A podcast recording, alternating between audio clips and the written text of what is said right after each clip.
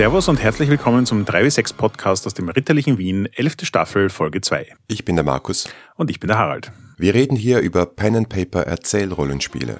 Und heute im Speziellen über Mausritter.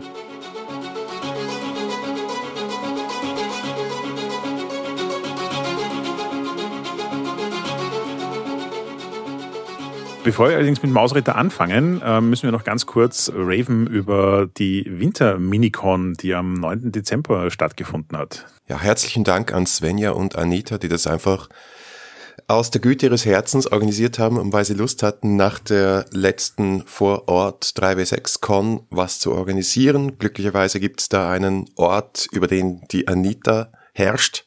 Und er hat gesagt, ja, cool. Nachdem ich Chefin bin von einem Coworking Space, lass uns doch einfach nochmal eine kleine Con machen. Also wirklich, vielen Dank, war wirklich super. Wir waren so, ich glaube, 18, 20 Leute und haben einfach zwei Runden gespielt und nett geplauscht. War super. Ja, voll. Das ist äh, nämlich auch so ein bisschen dieses schräge Erlebnis von, wir machen das jetzt seit Jahren, haben uns am Anfang immer gewundert, warum auf die Con niemand aus Wien kommt und jetzt langsam fruchtet jetzt sind langsam genug Wiener da, die sich für die Con und die 3.6 interessieren, dass man auch so kleine Zwischendurchgeplänkel machen kann. Finden wir sehr cool. Es geht gleich weiter vom 19. bis 21. Jänner oder für unsere Freunde aus Norddeutschland Januar findet die 3W6 Online-Con statt. Die Rundenanmeldung ist bereits offen. Und für Mitspielende geht dann die Anmeldung am 8. Jänner los. Das heißt, bitte jetzt so viele Runden wie möglich und wie ihr Lust habt anmelden. Und es gibt natürlich auch wieder Panels und womöglich Stargäste. Schaut einfach rein. Das ist unsere Ergänzung für all jene, die nicht nach Wien kommen können oder wollen. Und für diejenigen, die gerne und oft online spielen.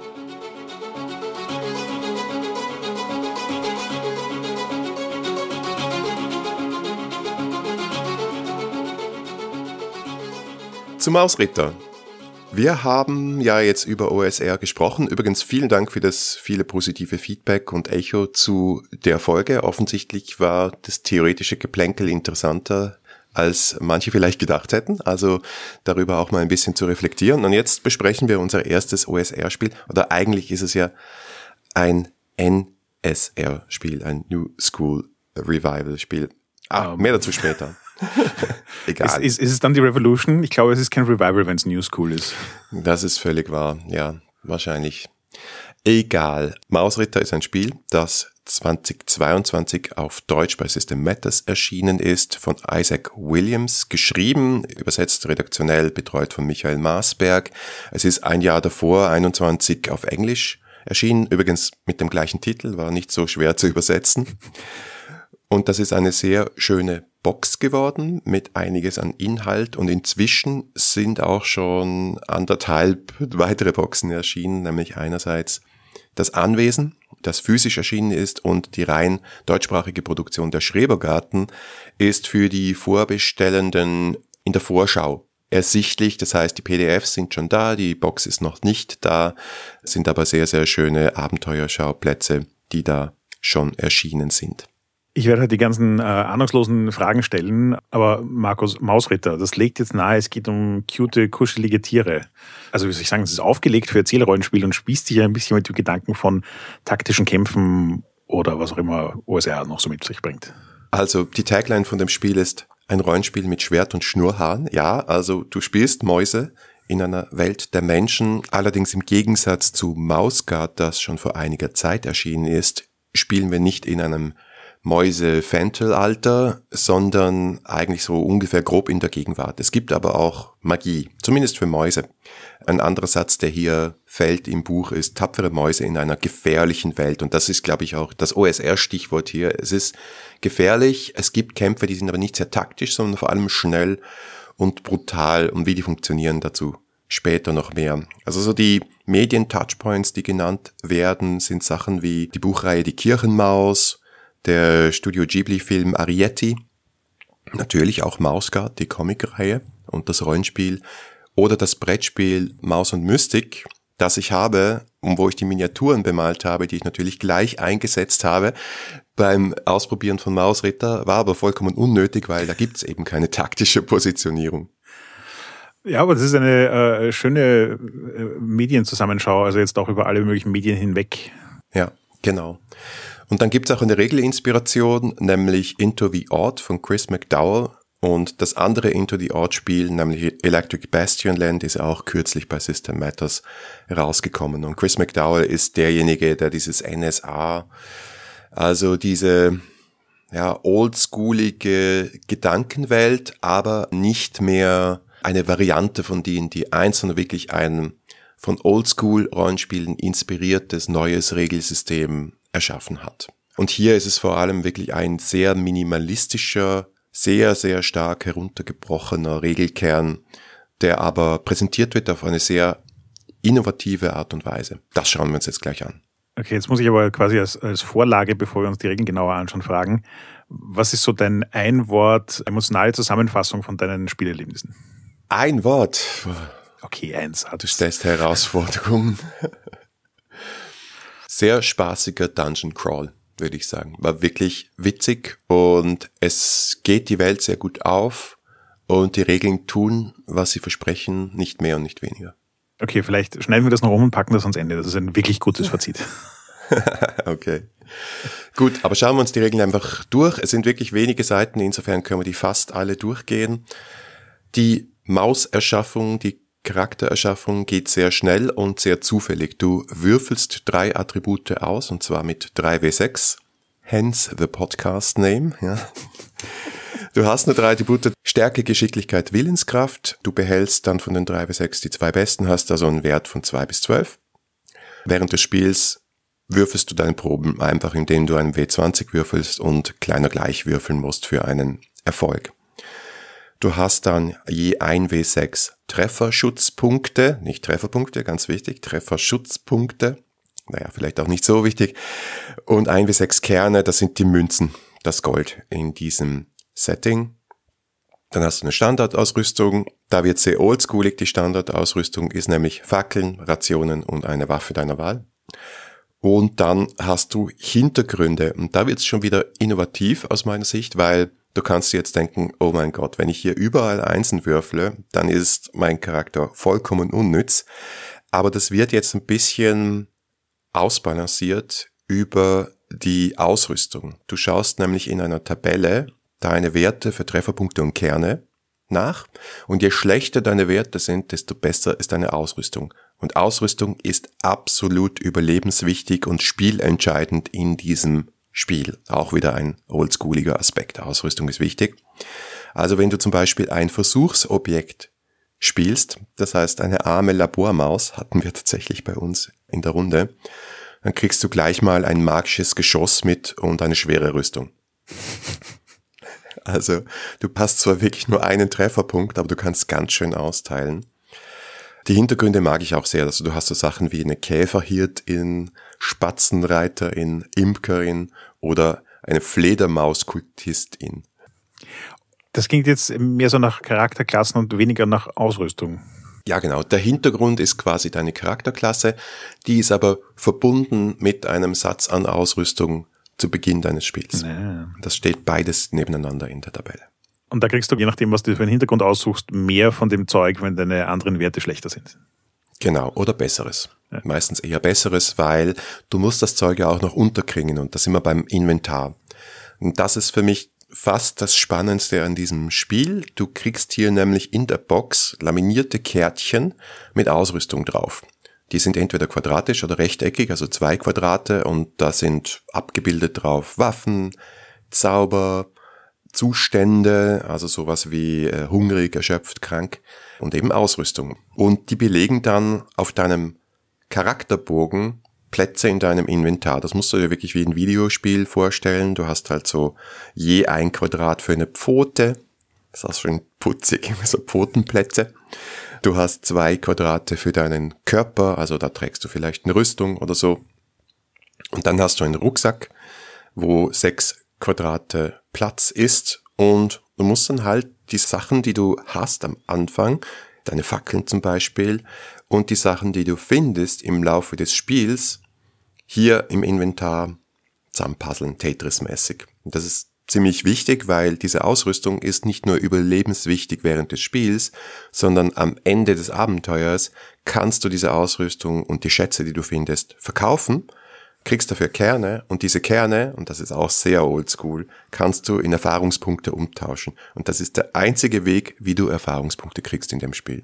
Wie hoch ist der Fidget-Faktor von sowas? Weil ein Rucksack mit sechs Quadraten ist jetzt kein sonderlich kompliziertes Tetris.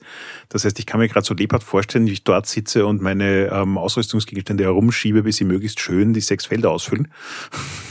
Es ist kein super anspruchsvolles Rätsel, aber ich war überrascht beim Spieltest, für wie viel Interaktion das sorgt in der Spielgruppe, weil nicht alle haben gleich viel Gegenstände und dann muss man halt sagen, okay, kannst du das für mich tragen? Oder dann uh. das Thema, du findest Freunde unterwegs oder du heuerst dir Mietlinge an oder einen Käfer, der dir deine Sachen trägt und so. Also das wird dann schon Teil des Spiels, dass du in der Fiktion für Möglichkeiten sorgst. Wer kann mir meinen Stuff tragen? Gibt es da noch sowas wie Charaktersteigerung mit XP, wo du dann mehr tragen kannst oder so? Nein, das gibt es nicht, aber du kannst dir eben zum Beispiel für Kerne dann Mietlinge kaufen mhm. oder anheuern, die dir dein Zeug tragen, halt der typische Fackelträger. Zwei Aspekte noch vom Inventar. Deine Zustände habe ich vorher erwähnt, das sind auch so kleine Quadrate. Also du kannst dann zum Beispiel als Konsequenz von einem verpatzten Wurf hungrig, erschöpft oder krank werden. Oder wenn du lang nichts isst oder kein Essen mehr hast zum Beispiel. Das belegt deinen Inventarplatz, ergo kannst du weniger tragen. Das kann ganz schön wehtun im Verlauf eines Dungeons. Und mit deinen Pfoten kannst du halt dann Waffen einhändig oder zweihändig tragen.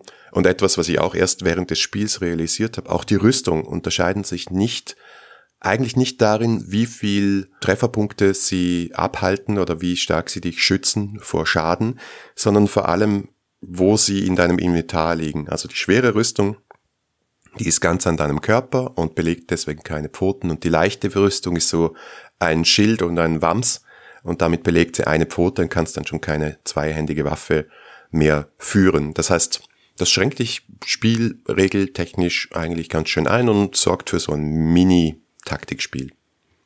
Das klingt soweit eigentlich alles sehr unterhaltsam. Sind die Zustände vorgegeben, so wie du jetzt gesagt hast, Hunger, und krank, oder sind die auch so ein bisschen frei definierbar?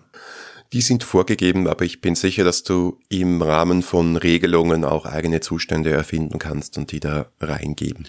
Stimmt, eigentlich gibt es im Spiel auch irgendwie ähm, Hinweise oder Anleitungen, wie du deine eigenen Inventory-Items machst?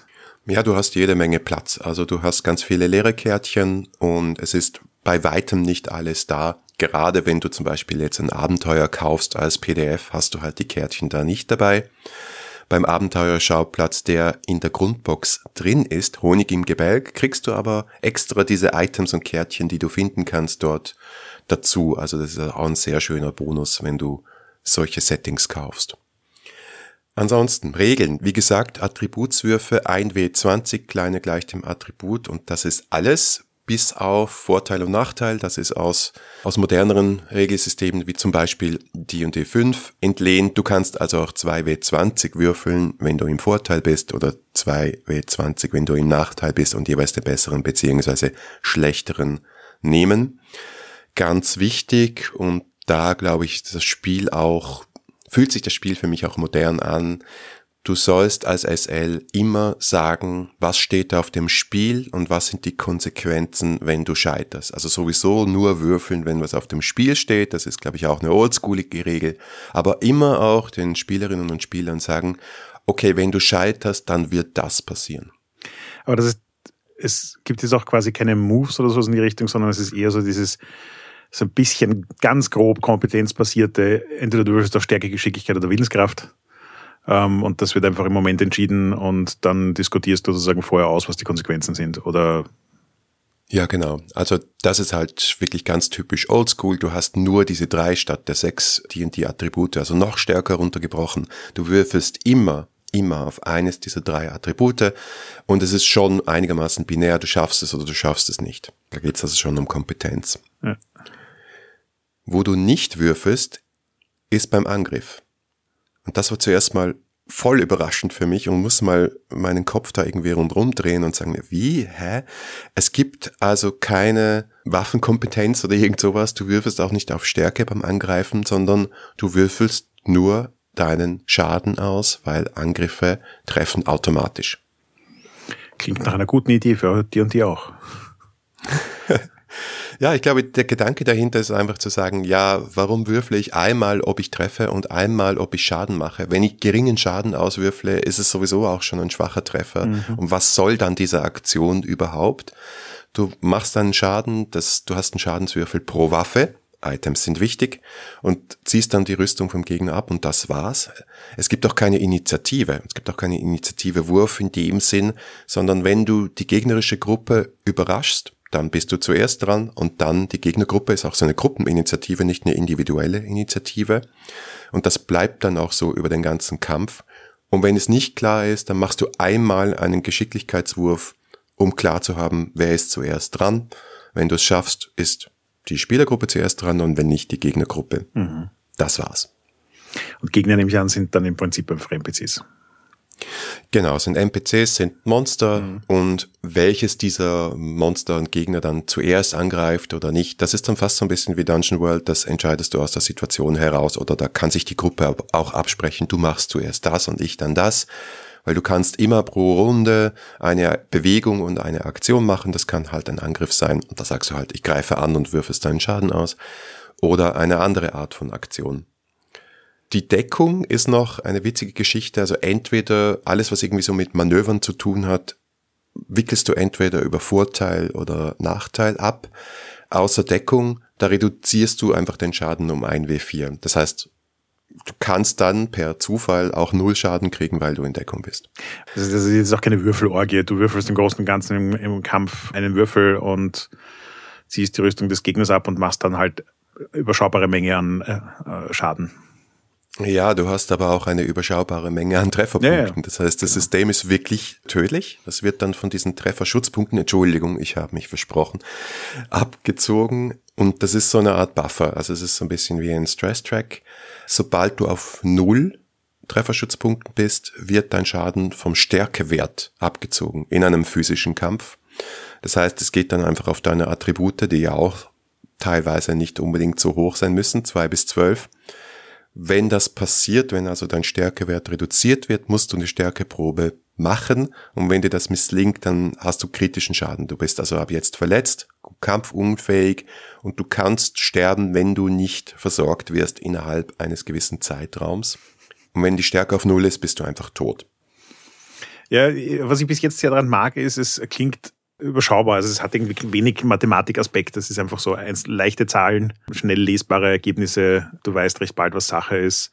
Fühlt sich aber auch gleichzeitig nicht so an. Stimmt, wie, wie waren denn für dich die Kämpfe? Ist das irgendwie so dieses ein Hit, ein Sterben oder hält man schon mal ein, zwei, drei Treffer aus, bevor es kritisch wird?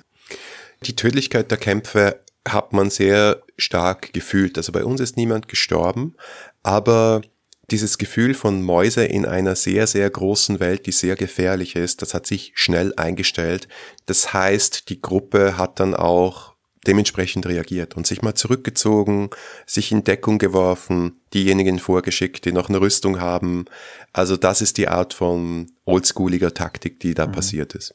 Gibt es eigentlich Battlemaps? Nein, gibt es nicht. Es steht in den Regeln, dass du dich eine gewisse Anzahl von Metern bewegen kannst innerhalb einer Runde, aber das ist eigentlich alles Theater of Mind. Du hast Karten, diese Karten sind aber zur Orientierung für die Spielleitung da. Also du hast halt eine Dungeon-Karte oder eine Schauplatzkarte und weißt, wie die Räume in Relation zueinander liegen. Die Umgebung spielt eine wichtige Rolle und die Interaktion mit der Umgebung und die auch zum eigenen Vorteil nutzen, das ist ein großer Teil des Spaßes dieses Spiels. Mhm. Das Einzige, was ich ein bisschen kompliziert fand, war die Zeit. Also nachdem es ein sehr dungeon-orientiertes Spiel ist oder ein oldschooliges Spiel, ist es halt doch nicht wurscht, wie lange eine Fackel brennt oder wie lang du unterwegs bist, bis du hungrig bist, wenn du nichts mehr zu essen hast. Und das wird gemessen in so Rundenzügen und Wachen. Also eine Runde ist ungefähr eine Minute, ein Zug ist ungefähr zehn Runden oder zehn Minuten oder so ungefähr die Zeit, die du brauchst, um einen Raum zu untersuchen oder ein, zwei Aktionen durchzuführen. Und eine Wache sind dann sechs Stunden oder halt 36 Züge. Es ist leider ein derber Fehler im Regelbuch, wo einmal Zug und Runde verwechselt wird und das hat mich massiv verwirrt, bis ich dann im Discord von System Matters nachgelesen habe, ah, okay, das ist ein Fehler. Also es bleibt dabei, ein Zug, zehn Runden. Hey, mir war das zu mühsam, da bin ich zu sehr Story-Gamer. Ich habe gedacht, oh Gott, okay, jetzt ungefähr geht deine Fackel aus. Es ist halt schon relevant für diese Art von Spiel, aber da musste ich mich dran gewöhnen. Was ist die Auswirkung, wenn die Fackel ausgeht? Es ist dann dunkel. Okay. ja, mehr nicht. Ja, das finde ich interessant. Das finde ich jetzt so ein bisschen eine, eine vergebene Chance, weil ich nehme an, dass es jetzt nicht sonderlich viele andere Gegenstände gibt, wo du ständig tracken musst, wie lange die jetzt noch halten. Weil wenn du dann irgendwie mal 20 Gegenstände tracken musst, fängt es an langweilig zu werden. Also da finde ich, hätten sie irgendwie was Interessantes dran hängen können, dass du mit Fackel herumläufst und dass was passiert, wenn die Fackel, also eben auch, keine Ahnung, so was Narratives wie, wenn die Fackel dunkel wird, dann passiert irgendein Angriff oder so.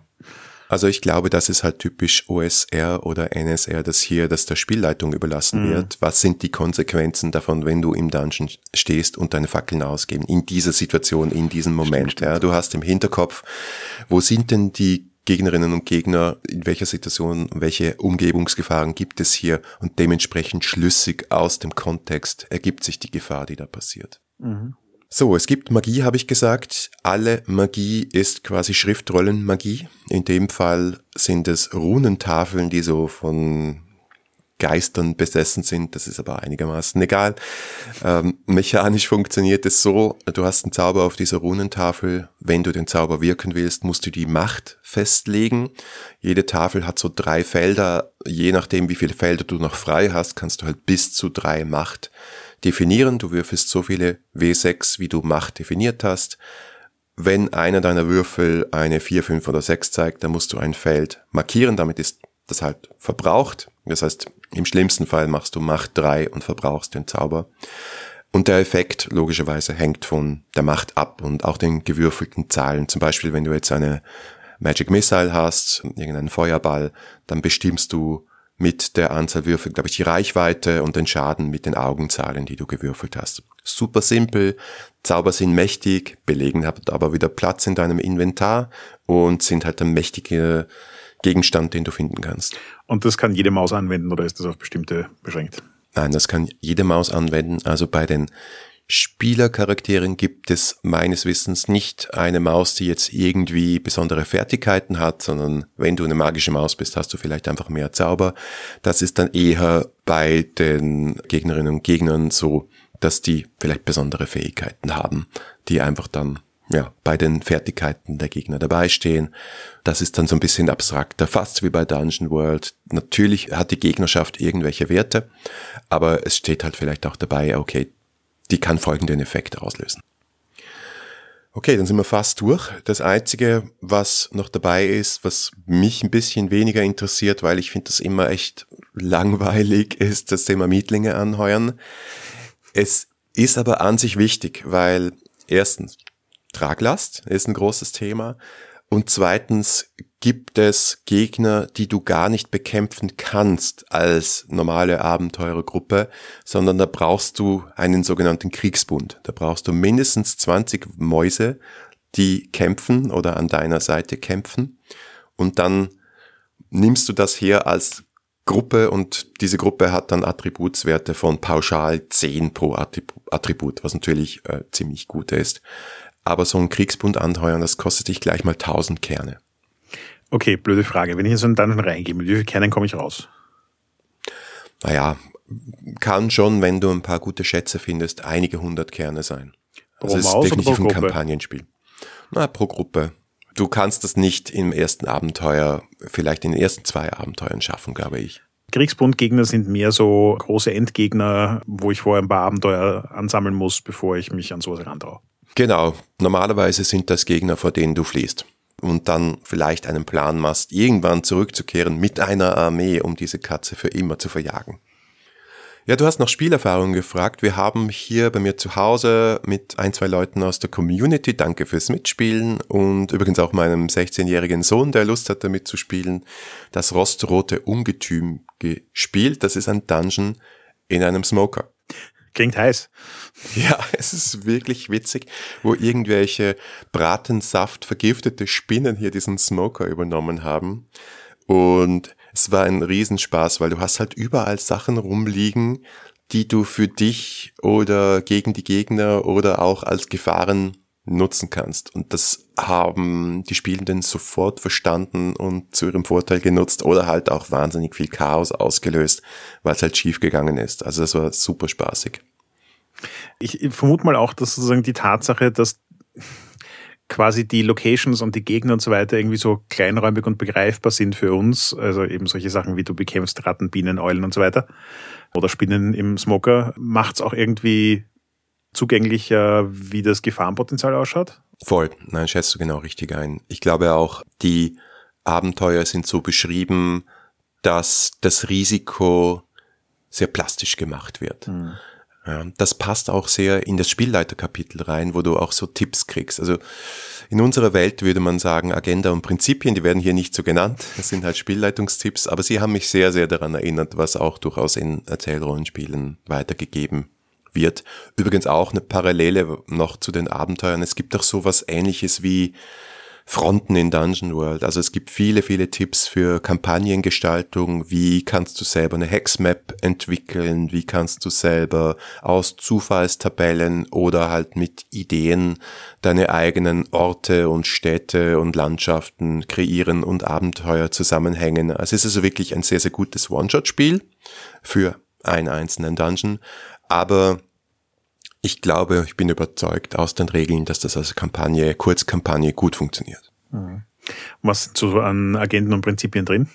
Das eine habe ich schon erwähnt, nämlich lass die Welt groß erscheinen. Also das ist, glaube ich, der Kern dieses Spiels, dass du sagst, wir sind kleine Mäuse in einer gefährlichen Welt und als Spielleitung sollst du immer wieder Dinge so beschreiben, dass wir vielleicht erst so am dritten Satz die Spielenden am Tisch auch verstehen, aha, was ist das? Weil ja, für die Mäuse ist es halt ein rostrotes Ungetüm und irgendwann im zweiten Raum wird es dann klar, ach so, das ist ein Smoker, alles klar, ja.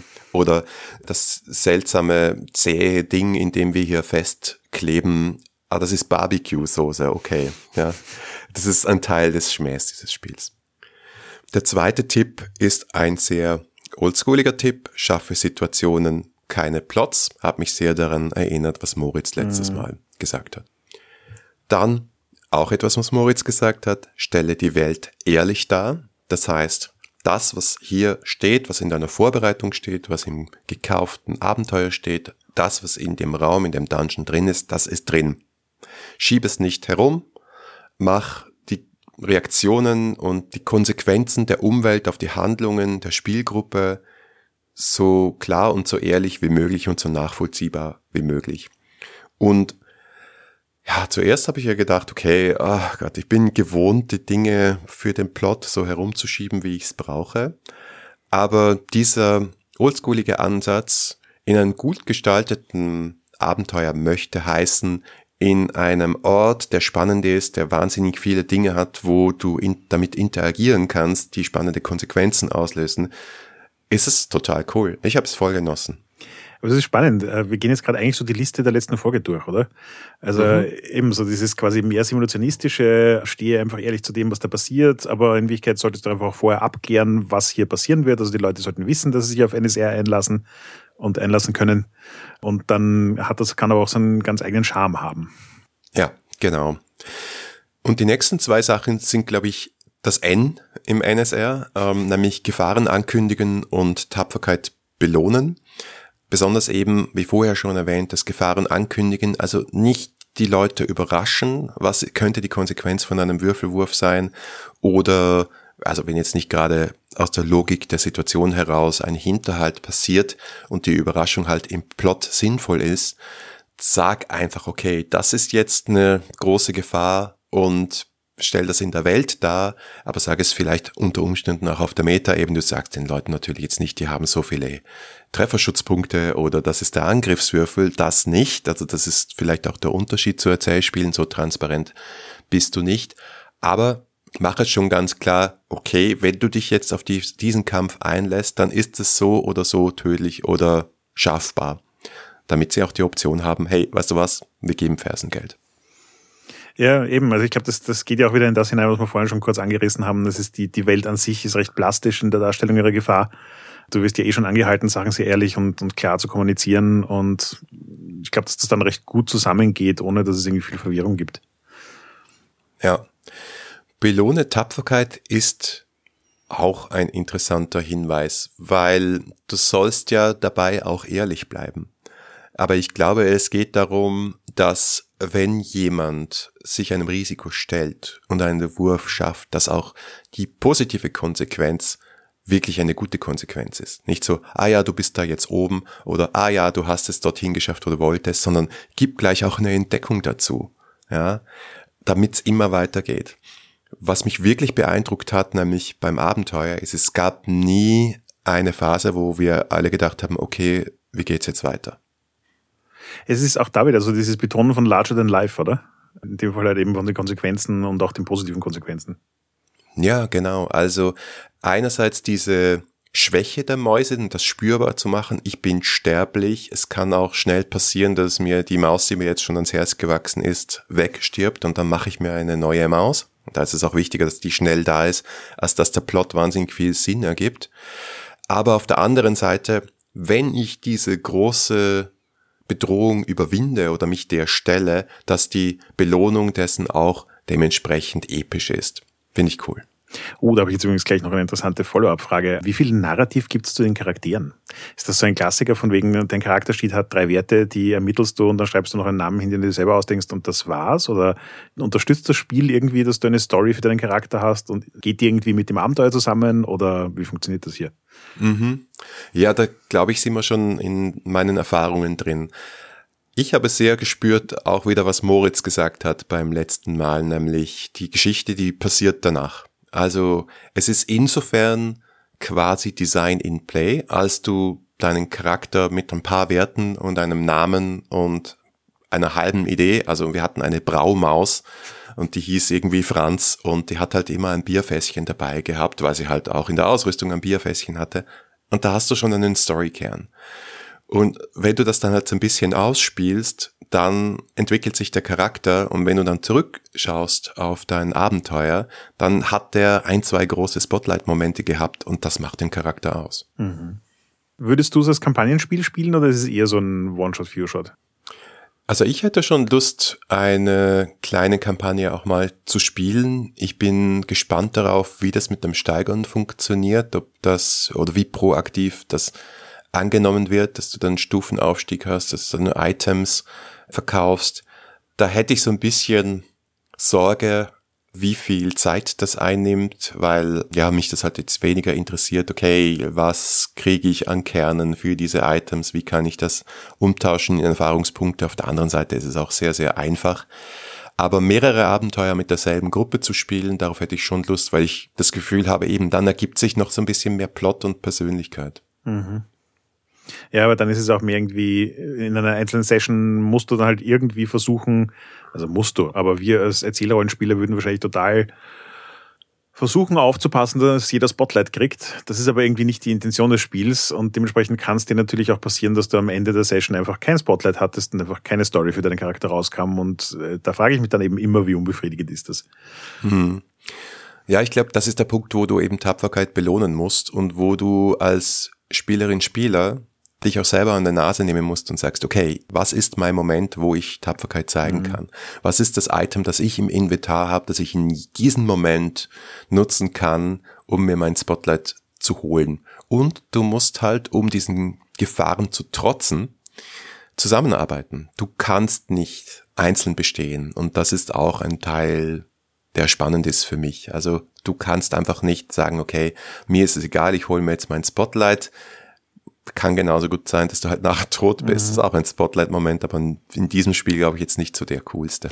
Es ist spannend eigentlich, weil es ist tatsächlich auch wieder so NSR im Sinne dessen, was wir in der letzten Folge diskutiert haben, dass du dass es schon so ein bisschen eine Herausforderung an die spielenden Personen ist und weniger an die Charaktere.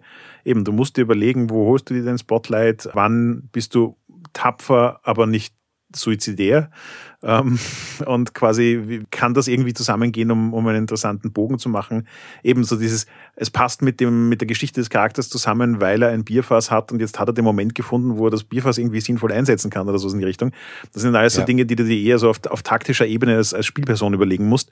Und dann kann aber schon noch was Interessantes rauskommen. Es kommt noch dazu, dass ich total positiv überrascht war von den Kämpfen. Also zuerst war das wirklich ein bisschen gewöhnungsbedürftig, funktioniert aber wirklich gut und dadurch, dass die Regeln so minimalistisch sind und die Sache aber so gefährlich ist, kommen die Spielenden automatisch auf gute Ideen, habe ich gemerkt. Also du wirst automatisch versuchen, okay, wir sind hier komplett überrannt worden, wie kann ich die Umgebung nutzen, um mir einen Vorteil zu erschaffen? Und das, glaube ich, macht das Spiel aus. Eben diese Kreativität. Und damit kommt auch sehr, sehr viel Player Agency rein. Also am Anfang habe ich mir gedacht, ja, old school, das ist halt so, hm, ja, wir würfeln, wir schauen, was passiert, es geht weiter.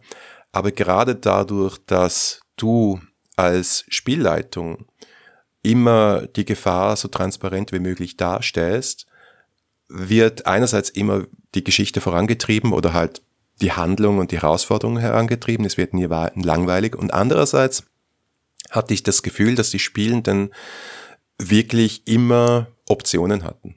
Ja, und die Optionen immer spannender war als ich mache einen Wurf. Wir haben schon viel gewürfelt, aber nicht so viel, wie ich dachte.